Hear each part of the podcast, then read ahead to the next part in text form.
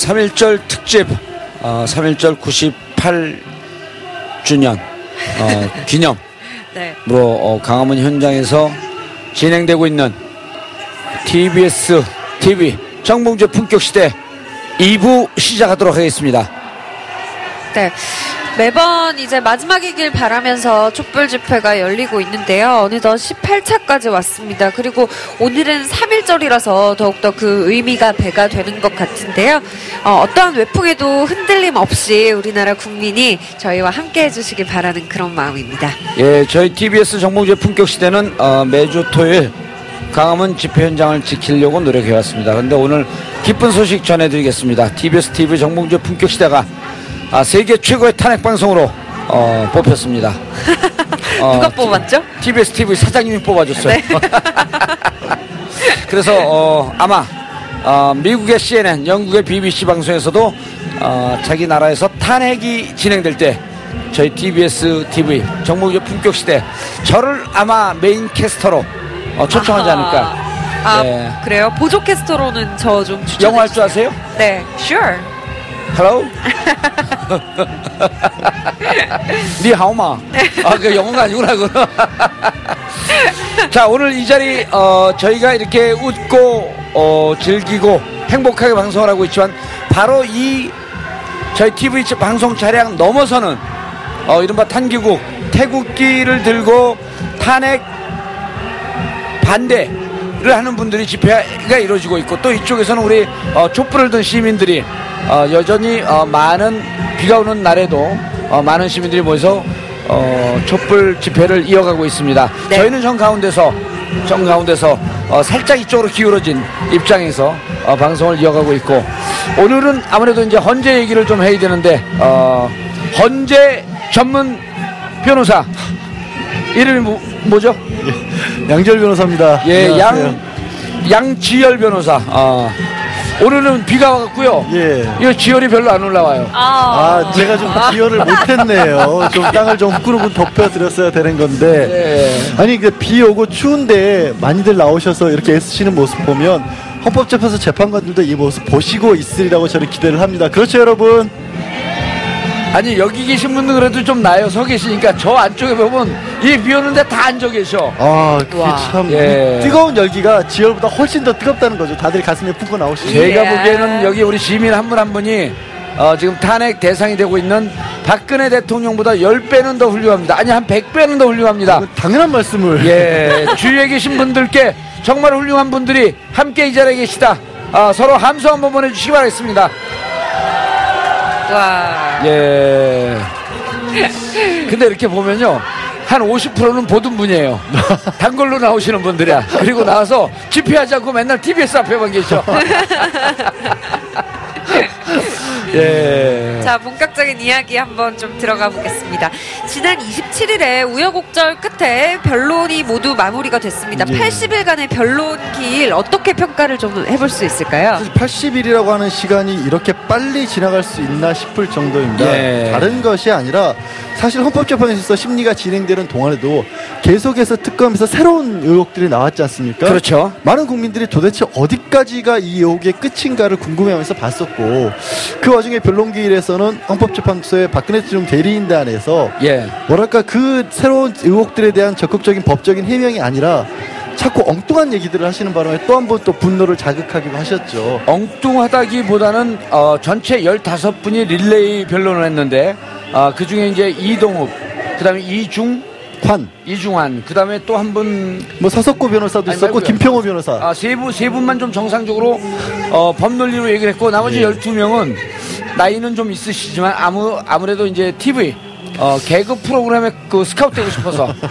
어, 아주 재밌는 장면들을 연출해 주고요. 네, 제가 보기에는 근데 그게 그렇게 보입니다. 왜 그러냐면 법적으로 따질래야 아, 의혹의 중심에 있는 분을 따질 수가 없는 거예요. 어. 그러니까 헌법재판소 소추 국회 절차가 잘못됐다. 예. 헌법재판관 숫자가 문제다.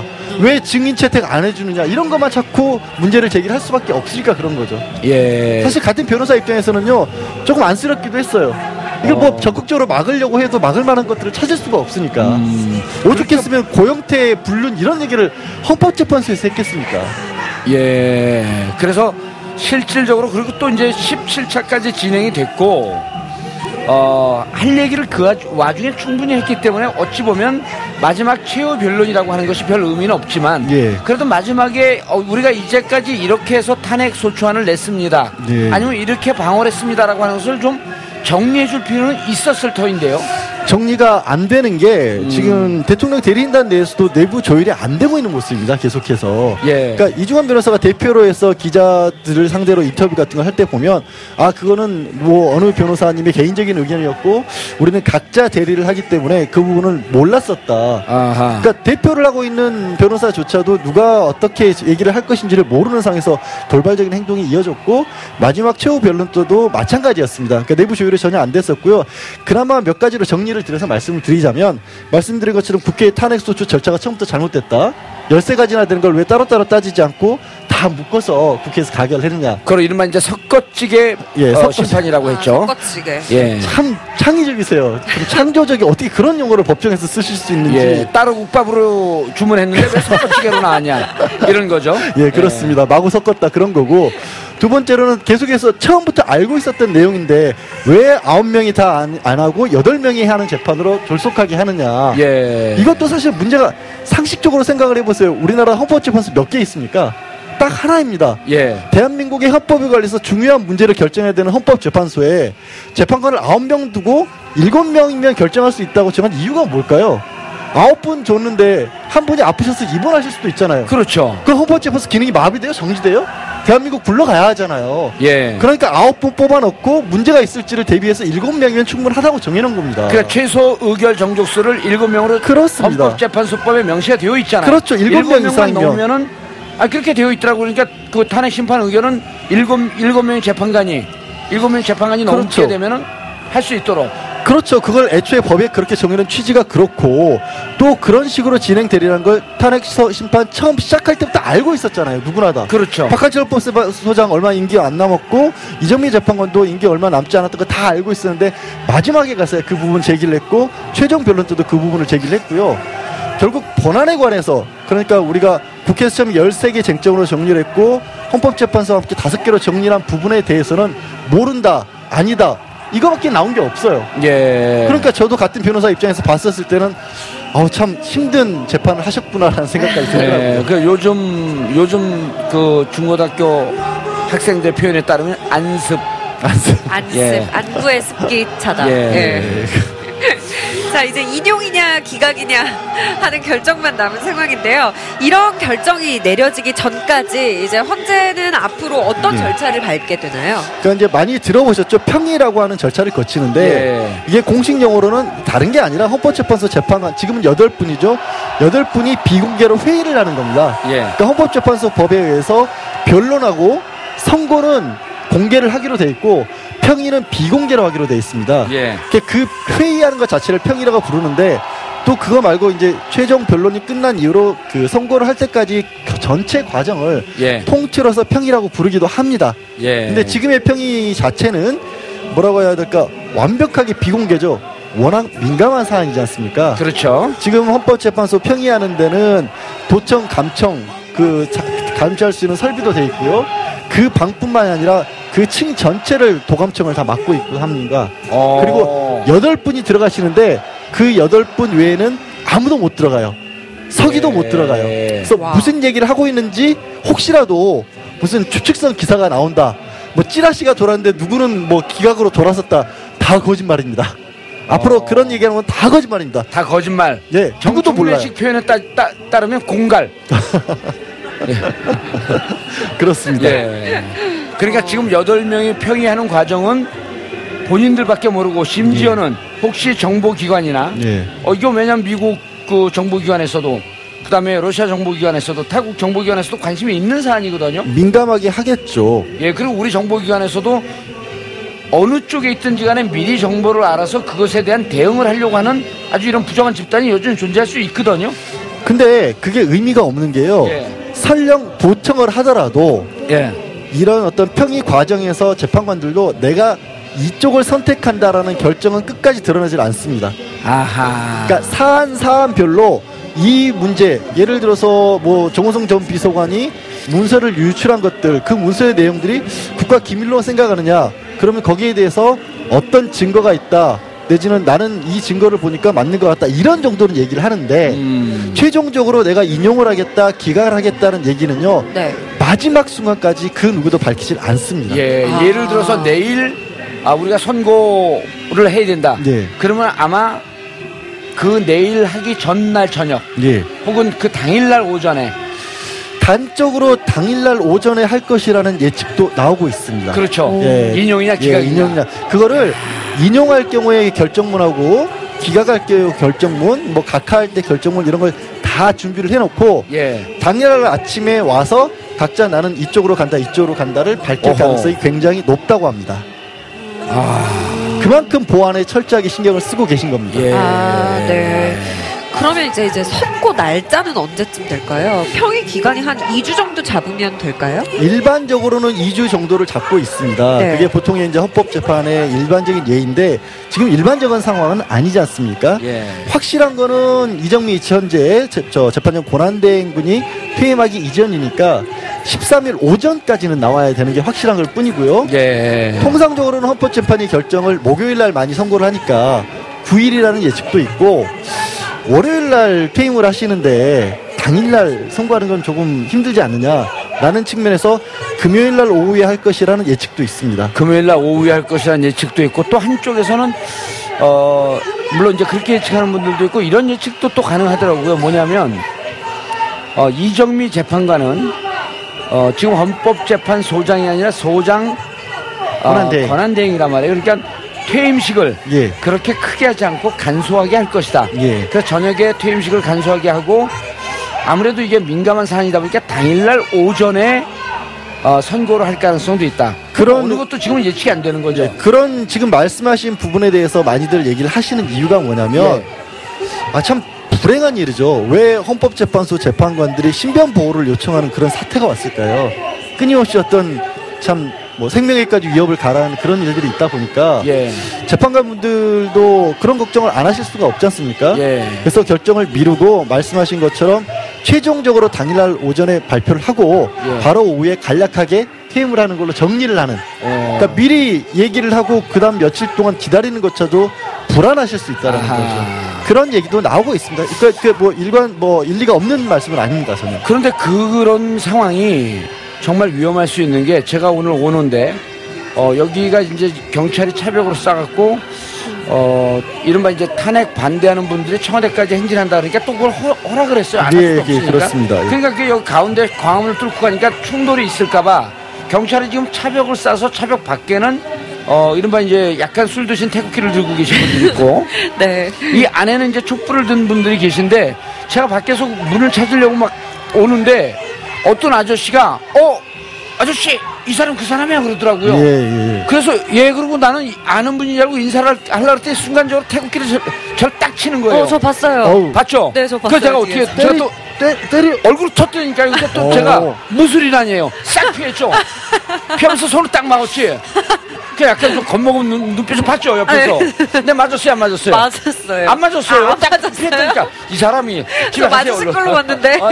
마- 아 진짜로 피했어요. 아니 근데 아. 진짜 제가 웃고 있지만 너무나 슬픈 게요. 예. 물론 생각이 다를 수는 있습니다. 예. 생각이 다를 수는 있지만 왜 그런 식의 폭행이나 협박의 발언들까지 근데 그분이 상대를 잘못 봐.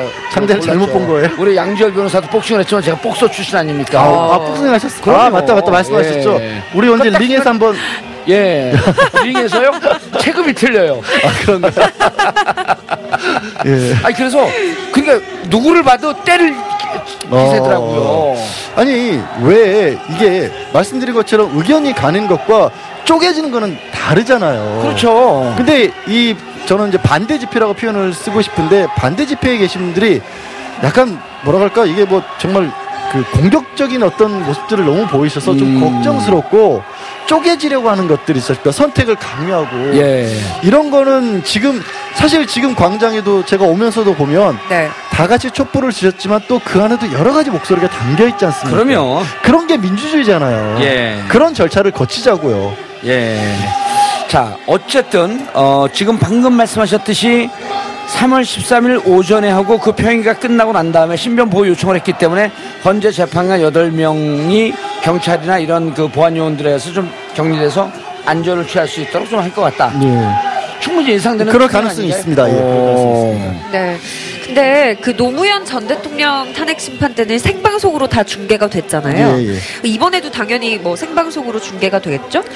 이 고- 말씀드린 것처럼 그 지금도 네. 이전까지 변론 과정은 다 인터넷으로 중계를 했죠. 인터넷 생중계를 예, 했죠. 인터넷 예. 생중계를 한 근거가 뭐냐면 어, 헌법재판소법상 변론하고 그 선고는 공개할 수 있다라고 돼 있습니다. 공개하도록 돼 있습니다. 아, 네. 예, 그렇기 때문에 아마 헌법재판소에서 그리고 얼마나 국민적인 관심이 많습니까? 예. 아마 생중계를 할 것으로 예상을 합니다. 네. 음. 그런데 그때랑은 조금 다른 게 이번에는 누가 탄핵을 인용했고 네, 예. 누가 기각을 했는지 네. 그 명단을 공개하도록 되어 있는 거잖아요. 그러니까 2005년도에 헌법재판소 법이 바뀌어서요. 네. 헌법재판소 재판관들 각각의 개인 의견이 무엇인지를 다 적도록 하고 있습니다. 그러니까 어. 그전에는 다수 의견이다, 소수 의견이다 이런 정도만 밝혔었고 네. 이게 정족수를 넘어섰기 때문에 인용한다, 기각한다 이런 식으로 했는데 네네. 그게 아니라 그 결론 외에 각각의 재판관들은 이러이러한 이유에서 나는 어느 쪽에 표를 던졌다를 음. 다 적도록 하고 있습니다. 네. 그리고 이제 결정문에 만약에 인용이 될 경우에는 인용한다라고 적는 게 아니라 네. 파면한다라고 바로 적습니다. 파면한다. 예, 아, 파면한다라고 적습니다. 그럼 영어로 하면 you fire. 그건 트럼프가 즐겨 쓰는 거라서 별로 아, 그렇죠. 어, 그런 거 하면 안 되네, 진짜. 아. 자, 그러면 그날 인용 기각이란 표현이 아니라 파면 예. 혹은요. 기각은 기각이라고 합니다. 기각은 기각이라고 예, 예, 아. 하고 그다음에 각하. 어, 각하. 예.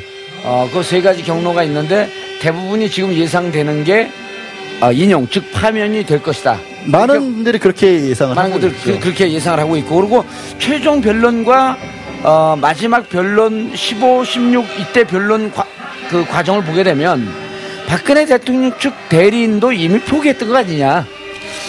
뭐 그렇게까지 얘기를 하고 싶습니다만 저도 예.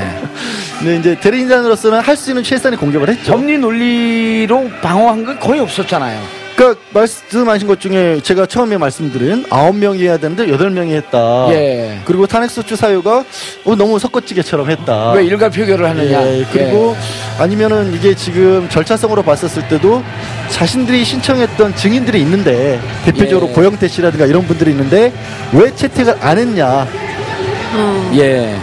이런 거였죠. 예, 알겠습니다. 아, 우리 양지열 변호사님 모시고 지금 광화문 집회 현장에서 네. 어, 18차 촛불 집회 현장을 같이 하는데 제가 좋아하는 노브레인 나, 나왔습니다. 아, 노브레인. 예, 예, 잠시 어, 우리 공연을 함께 보시고 어, 그리고 어, 말씀 계속 이어가도록 하겠습니다. 노브레인 화이팅! 아, 저게 머리가 없겠는데 이게? 문외. 예? 뭐예요? 무슨 뜻이겠는데? 예.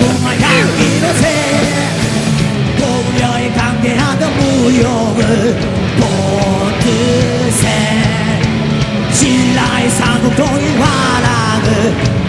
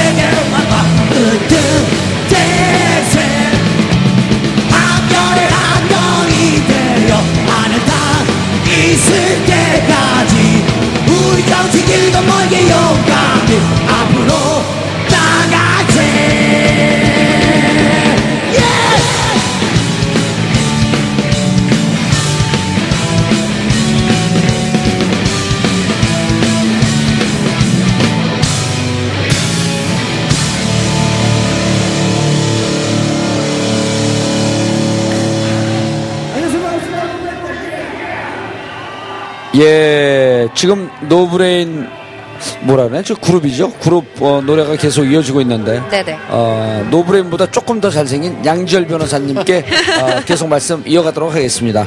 아, 노브레인 잘생겼어요, 근데 어, 개성 있게 생기셨죠? 예. 네, 보컬 분이. 성격이 안 좋아요? 아니요, 아니요. 좋으실 것 같아요, 성격. 근데 왜 개성이라 개인적으로는 그래요? 모르는데, 네? 아 개성이 개 같은 성격 준말 아니에요? 아유, 무슨 말씀이세요? 방송 이런 그 아슬아슬하게 사고 일본 아유, 실전까지 가는. 정말 외주를 탑니다, 네. 예. 자, 양 변호사님. 예. 27일 날 최종 변론. 예. 아, 재밌는 게 많은 분들이 이제 워낙 기사가 쏟아져 나오는 게잘 몰라요. 변론을 할 때는 재판관들을 보고 자, 나는 이러이러한 취지로 이 탄핵 기각되어야 한다. 예. 이 파면돼서는 안 된다. 이렇게 주장을 해야 되는데 뒤에서 보면 인터넷으로 생중계하는 카메라가 있단 아, 말이에요. 그렇죠. 김평호 변호사는 그 카메라를 보고 아, 앵커 출신인가요?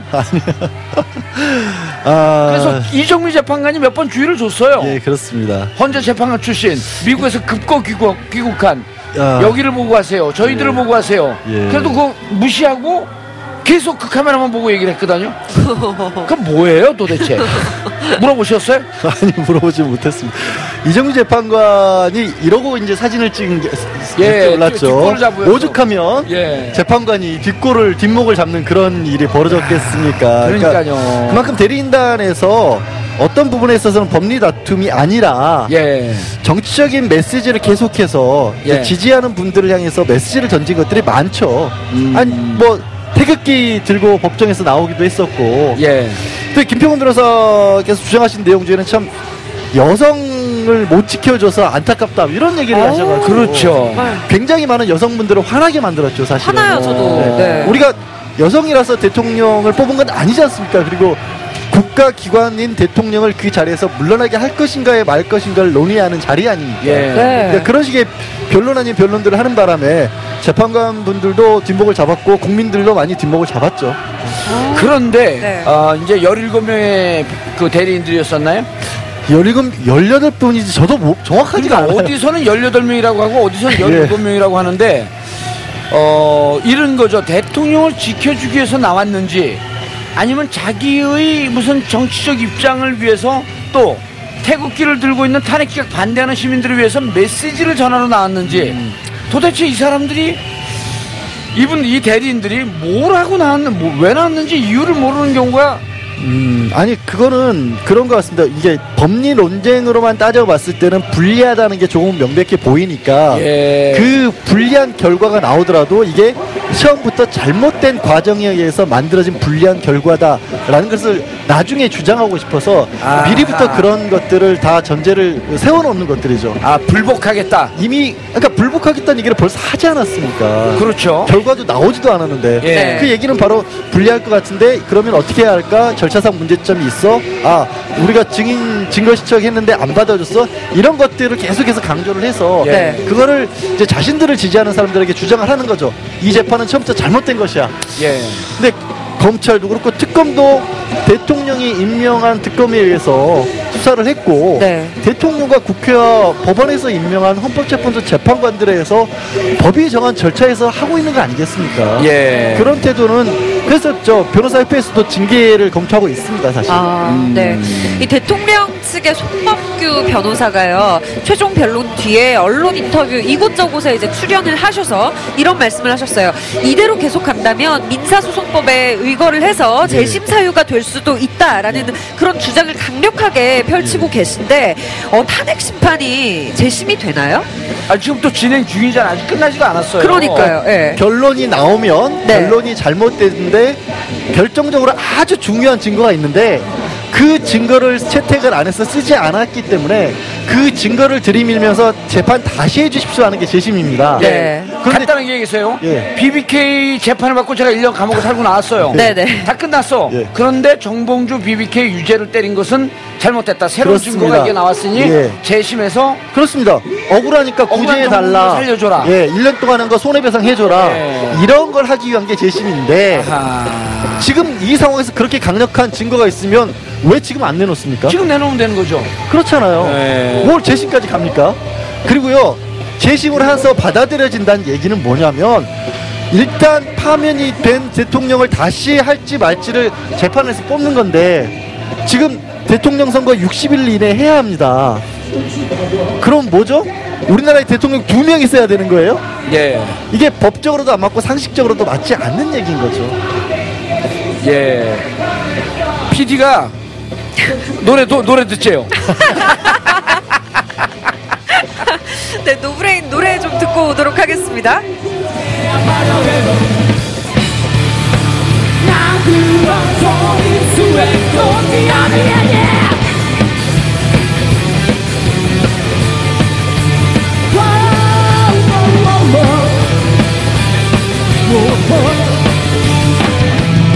너 내게 반했어 애매한 그 눈빛은 뭘 말하는 거냐 내게 반했어 춰줘 Come on come on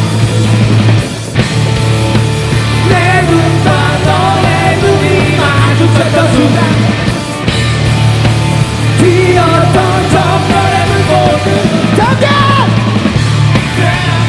질러 질러 질러 원한다면 밤하늘을 열고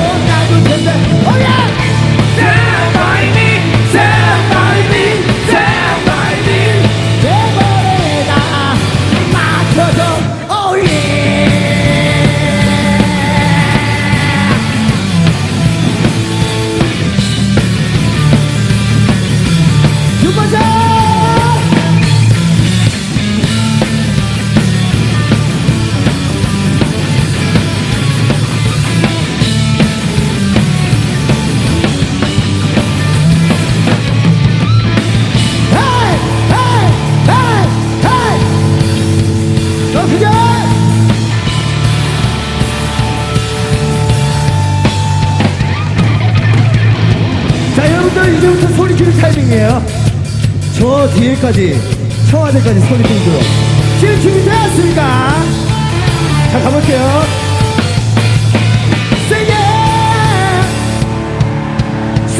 Yeah! Say yeah, yeah, yeah!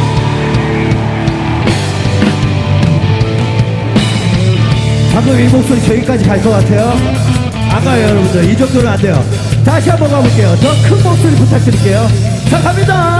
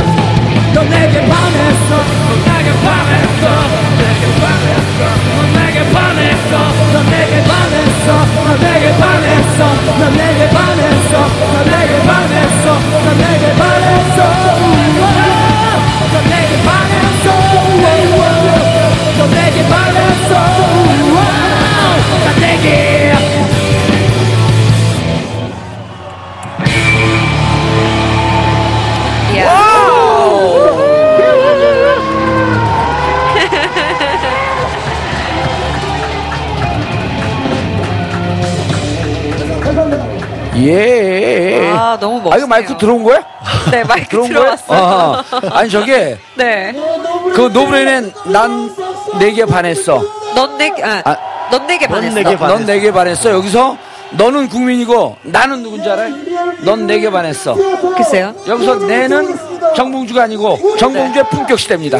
아. 어, 여러분 지금 강화문 촛불 현장에서 정봉주의 품격 시대 어, 특집 생방송 3.1절 98주년 기념 어, 촛불 시민들과 함께하고 계십니다. 지금은 어, 험, 헌재 전문 변호사 어, 양지열 변호사 이제 헌재 탄핵이 다 끝나면 할 일이 별로 없어지나요? 그런가요? 아니 저는 저 진짜요. 제 개인의 어떤 걸 떠나서 예.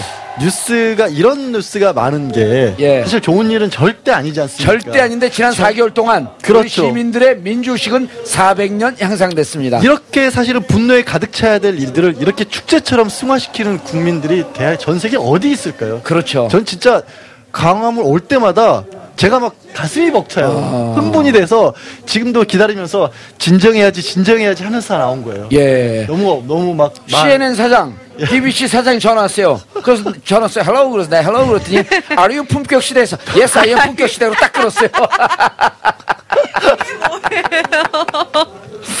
예. 세계 최강 70억 분의 1 어, 탄핵 전문 방송 TBS 정봉주의 품격 시대 여러분들 함께 하고 계십니다. 양 변호사님, 예. 어, 이제 그래도 어, 저쪽 자꾸만 예. 대통령 대리인단 측이 불복의 사유로 들어가고 있는 들고 있는 네. 8인 체제 안 된다. 예. 그다음에 그 가짜 뉴스 가지고 기자회견하면서 예. 이른바 그 자유한국당 의원들이 어 과거 공석 상태에서 뭐 그 재판이 다 위헌이라고 했다. 예. 이정미 재판관이 그- 가짜 뉴스거든요. 가짜죠. 예. 그런 걸 이유를 들면서 이 재판 안 된다. 예. 이러고 얘기하고 있거든요. 그것도 법리적으로는 아예 말이 안 되고 예. 말씀드린 것처럼 아홉 명인데 일곱 명 이상이면 재판할 수 있다라고 한 이유가 당연히 상식적으로 그 중에서 헌법재판소가 운영하지 못할 정도로 멈춰서는 안 되니까 일곱 명만 있으면 회의할 수 있다고 한 거고요. 그 다음에 제일 모순이 뭔지 아세요? 이게 아홉 명일 때는 이게 인용을 하려면 3분의 2가 있어야 인용을 하죠. 근데 여덟 명일 때는 4분의 3입니다. 예. 그러니까 확률상으로는 사실은 인용할 확률이 더 어려워진 거예요. 예. 그러니까 여덟 명인 게 대통령 측에서는 유리하면 유리했지 불리한 건 아니에요. 그러니까 아주 숫자로만 놓고 본다면 단적으로 그런데도 불구하고 자꾸 이런 것들을 이제 그 이의를 제기하는 거는 말씀드린 것처럼 결국에는 불복을 염두에 두는 절차고요. 네. 정치인들이 특히 왜 특히 원희철 의원 같은 경우에는 있지도 않은 말씀을 하셔서 이정민 재판관이 저런 말씀을 전혀 한 게 아니고 어떤 얘기를 했냐면 헌법재판소에 이, 이 결혼이 생겼는데 그거를 하루빨리 더 충원해주지 않는 국회가 잘못이라는 얘기를 한 겁니다. 예. 그 국회의 잘못을 꾸짖는데 거기에 대놓고 또 잘못을 하신 거예요. 저런 거는 굉장히 현재 시국에서 정치적으로는 안 되는 거죠. 갈등을 완화시켜야 될 게 정치인 역할 아닙니까? 정치인이잖아요. 예. 그렇죠. 그거를 저렇게 더 갈등을 분열을 촉발시키면 어떡합니까? 그러니까 네. 저는 갈등이 생기면 제가 먹어버려요 그냥 아무도 갈등하지 못하도록.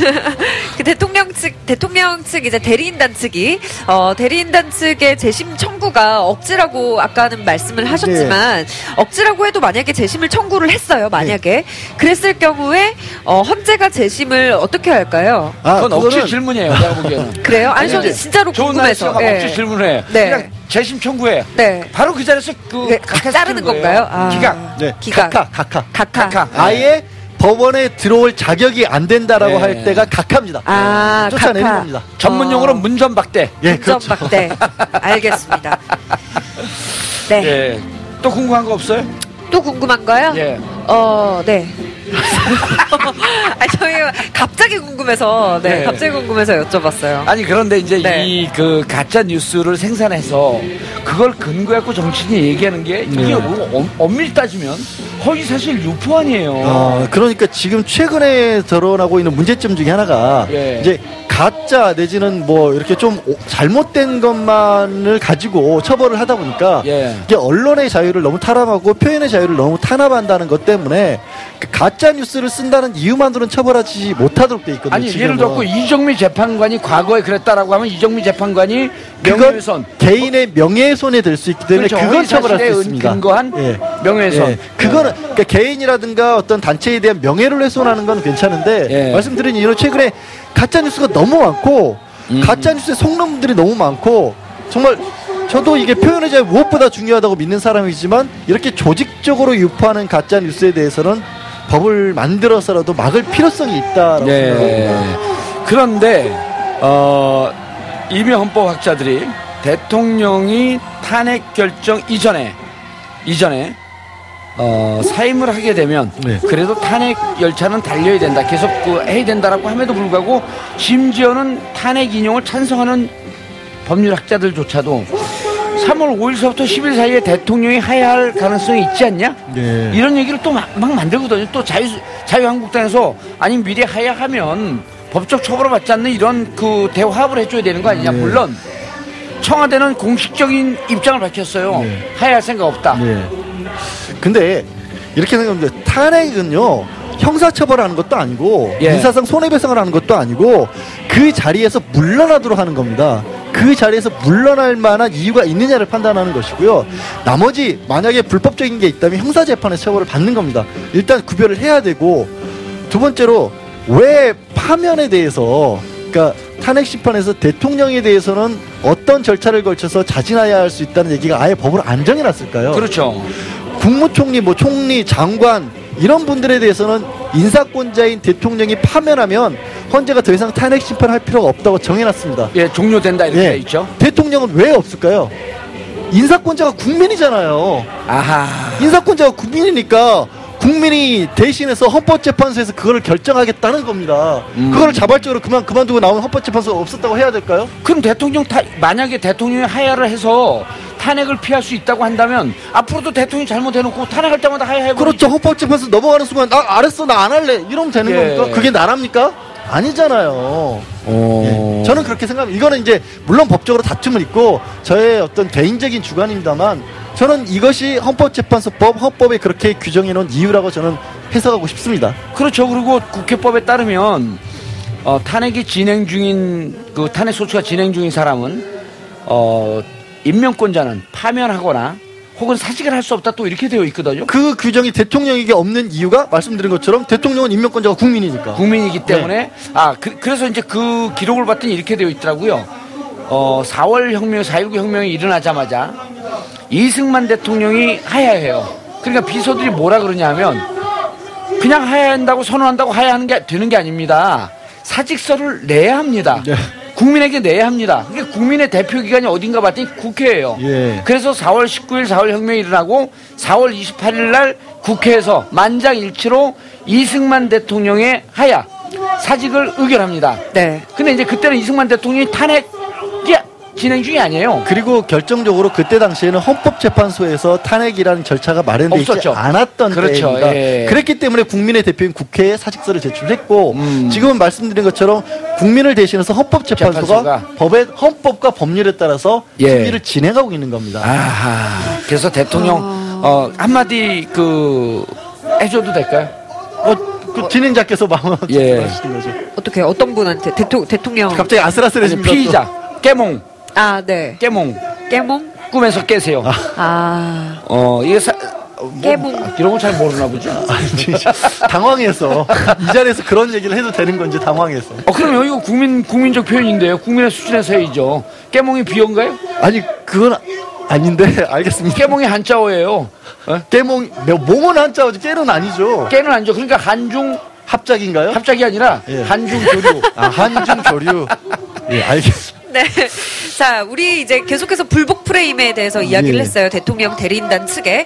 어, 이런 불복 프레임은 어떤 지지층 결집을 위한 거라고 볼 수가 있을까요? 음 두 가지로 저는 나눠서 봐요. 일단 그 대리인단들이 지정을 하는 주장을 하는 것도 그렇고 마지막 헌법재판소에서 이중환 변호사가 박근혜 대통령의 답변서를 대독을 했죠. 예. 그 내용을 들어보면 대통령은 아직까지도 뭐가 잘못된지에 관해서 인식을 못 하고 있는 것으로 아. 보입니다. 네. 그러니까 여전히 주변의 사람들의 일탈이었을 뿐이고 가장 큰 거 내 주머니에 돈 들어간 거 없다. 예. 그걸 아직까지 얘기를 하고 있어요. 그러니까 완전히 공개가 돼서 부인할 수 없는 일부분에 관해서는 뭐 연설문 표현 거쳤다 아니면 최순실이 그냥 내 옷가지 정도 챙겨준 사람이다 이런 걸로 최소한도로 인정을 하되 어쨌든 내가 직접적으로 이익을 취한 게 없냐 이거를 계속해서 주장하고 있기 때문에 네. 잘못하지 않았던 거고 대통령이면 그 정도 일을 할 수 있는 거 아니냐 나는 아니죠. 우리는 아니라고 생각, 많은 국민들이 아니라고 생각하는데 아직까지 그렇게 생각을 한다는 겁니다. 그러니까 답변서가 그렇게 나오죠. 네. 그거가 하나가 있고 또 그 대통령의 말에 호응을 해주는 집단이 있지 않습니까? 예를 들어서 박사모 같은 데서 그렇게 호응을 해주니까 그런 부분에 대해서는 아 나랑 공감하는 사람들이 많구나. 우리 인터넷 언론과의 인터뷰에서 뭐라고 얘기를 했습니까? 촛불 집회의 태극 반대 집회가 두 배를 넘어섰다. 음. 예. 태극기를 들고 나오신 분이 애국심입니다. 네. 음. 그러면 여기 나온 분들은 다 애국 안 하는 거예요? 매국하는 사람이에요?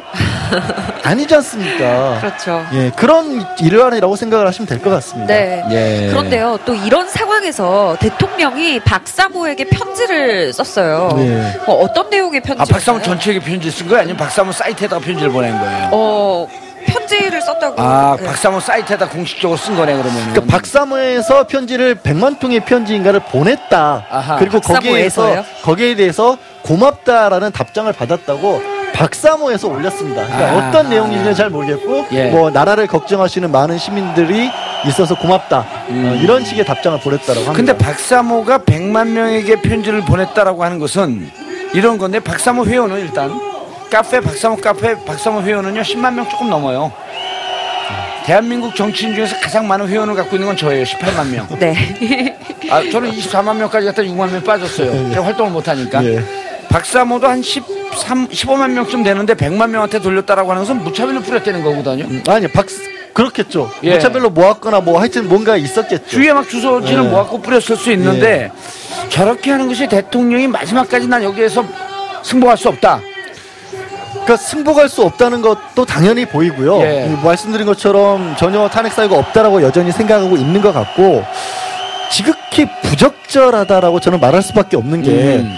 어쨌든 권한이 정지돼 있다라는 얘기는 헌법재판소의 결정을 겸허하게 받아들여야 되는 거고 예. 일단 법적 책임을 떠나서 정치적으로도 대통령 스스로 이런 자리까지 만들어냈다는 것에 대해서 최소한의 책임이 있지 않습니까? 실제로 실제로 탄핵이 되건 말건 예. 그러면 그런 상황에서 일부 자신을 지지하는 사람들이 이런 편지를 보냈다고 할지라도 마음속으로 고맙다고 마음속으로 고맙다고 해야죠. 왜 그거를 공식적으로 또 답장을 보내서 그쪽에서 다시 한번 이런 문제를 가지고 아 대통령이 우리의 목소리를 듣고 있구나라고 마치 힘을 모을 수 있는 그런 계기를 마련해 주는 거 아니겠습니까? 음. 역시 부적절하다고 말씀드릴 수밖에 없을 것 같습니다. 예. 이제 지금 단계에서 마지막에 아, 지금까지 헌재를 중심으로 해서 여론조를 폈는데 또 다른 제3의 여론전을 준비하는 거 아닌가 이런 우려도 좀 드는데요. 예, 그런 상황이 될 수밖에 없죠. 그리고 뭐 최근까지도 사실 오늘도 그런 얘기는 나왔지 않습니까? 이제 광화문 쪽으로 반대 집회에서 이렇게 가까이 간 건 처음이니까 예. 어쩌면 대통령이 거기에 힘을 실어주기 위해서 어떤 얘기를 할 수도 있었다라고 하는데 아직까지는 없었던 걸로 알고 있고요. 음. 바라건대 말씀드린 지금 헌법재판소가 뭐 우리 헌법과 법에 따른 절차를 진행하고 있으므로 다른 누구보다 법과 원칙 그렇게 강조를 하시지 않았었습니까? 않았습니까? 예. 따라야죠. 겸허하게. 대통령이 따를 거면 애당초 저렇게 그 헌법 유린하는 이런 행동을 좀 안 하지 않았을까요?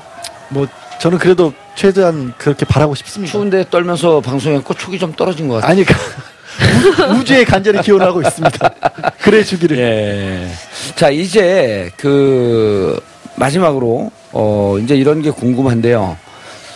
어 이정미 재판관이 뭐 3kg 빠졌다. 네. 정말 이게 그 역사상 둘도 없는 아마 이게 다시 오지 않을 그러한 그 탄핵 심판 같은데 여덟 명의 재판관들이 성향이 이제 뭐 대체로 다 보수적인 성향분들이 많지 않습니까? 네. 그리고 대통령 임명한 분들, 어, 대법원장 임명한 분들, 국회에서 임명한 분들 해갖고 보면은 한 뭐 2대, 이, 9명일 때 네. 2대 9, 3대 6 정도로 이제 이렇게 보수적인 성향이 많은데 그분들의 그런 개별적인 정치적 성향이 이번 판결에 영향을 미칠까요?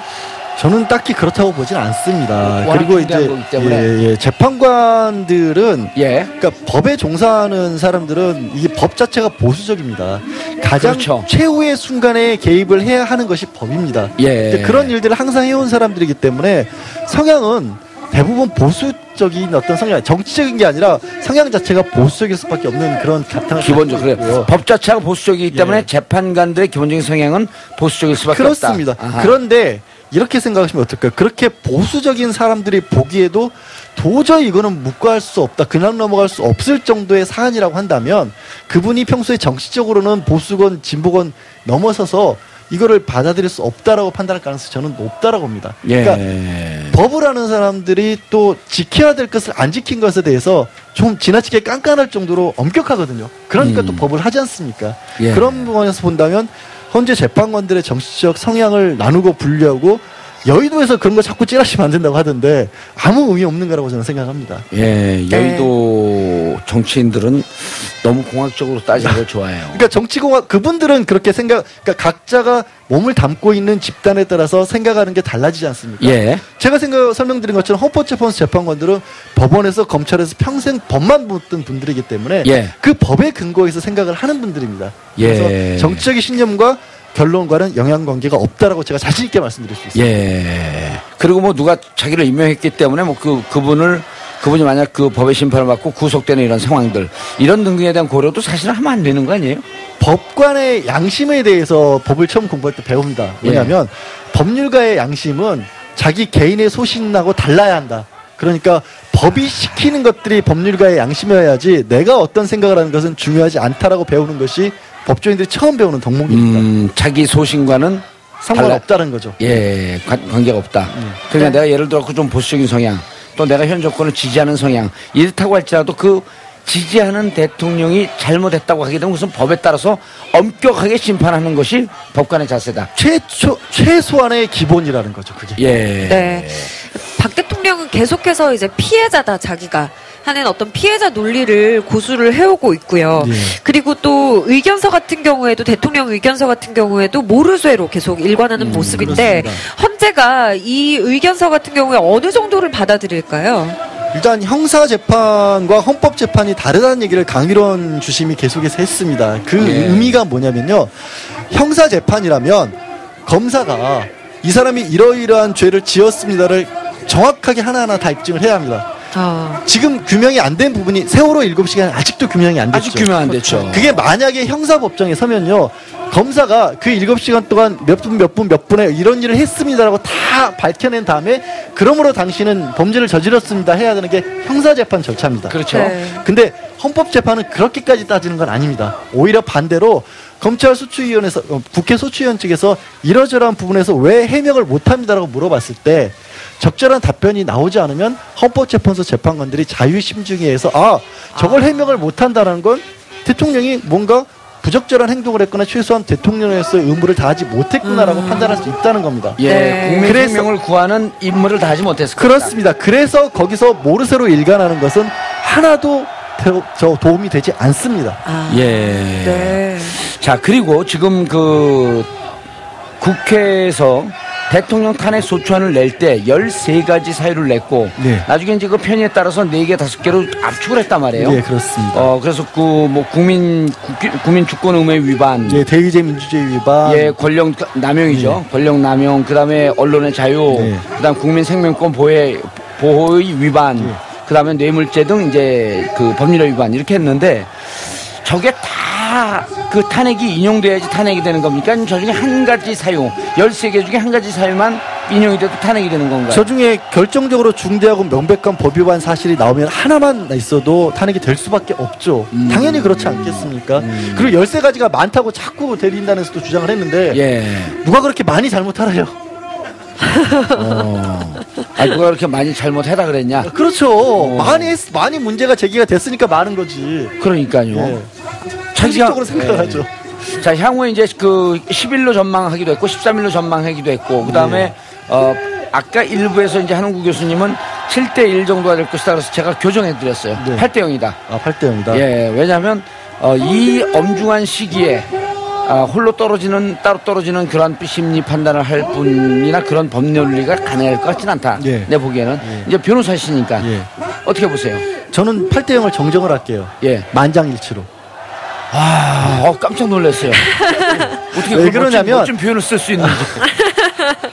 다른 헌법재판소의 결정에는 다수 의견과 소수 의견이 필요합니다. 그래서 네. 일부러라도 한 사람은 거꾸로 되는 의견을 냈습니다. 아하. 왜 미래에 다른 의견이 바뀔 수도 있고 법이 바뀔 수도 있고 헌법적인 아하. 가치가 달라질 수도 있습니다. 예. 그러나 대통령이 헌법을 위반했냐 마느냐에 대해서는 그런 가치를 판단할 여지가 별로 없어 보입니다. 예. 네, 알겠습니다.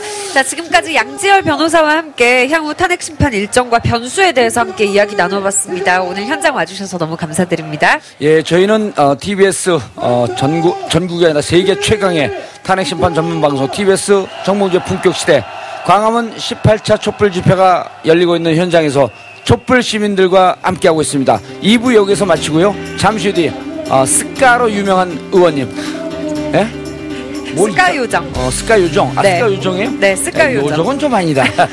어쨌든 스카 요정 김경 진 의원님을 모시고 3부에서 계속 이어가도록 하겠습니다. 알겠습니다. 여러분 감사합니다. 잠시 뒤 3부에서 다시 뵙겠습니다. 양절 변호사님. 예. 예. 오늘 여의도 양지탕 가서 양지탕 드시고 가세요. 아이고 감사합니다. 맞습니다.